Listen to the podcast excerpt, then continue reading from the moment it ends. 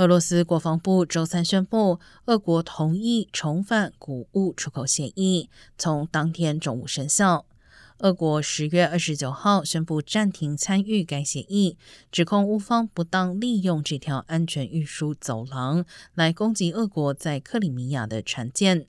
基辅当局则斥俄方的说法是退出协议的不实借口。另一方面，飞弹和无人机攻击已摧毁四成乌克兰能源基础设施。基辅市长表示，政府正在全市各地准备上千个供暖点，以防区域供暖系统在俄罗斯持续攻击下失去作用。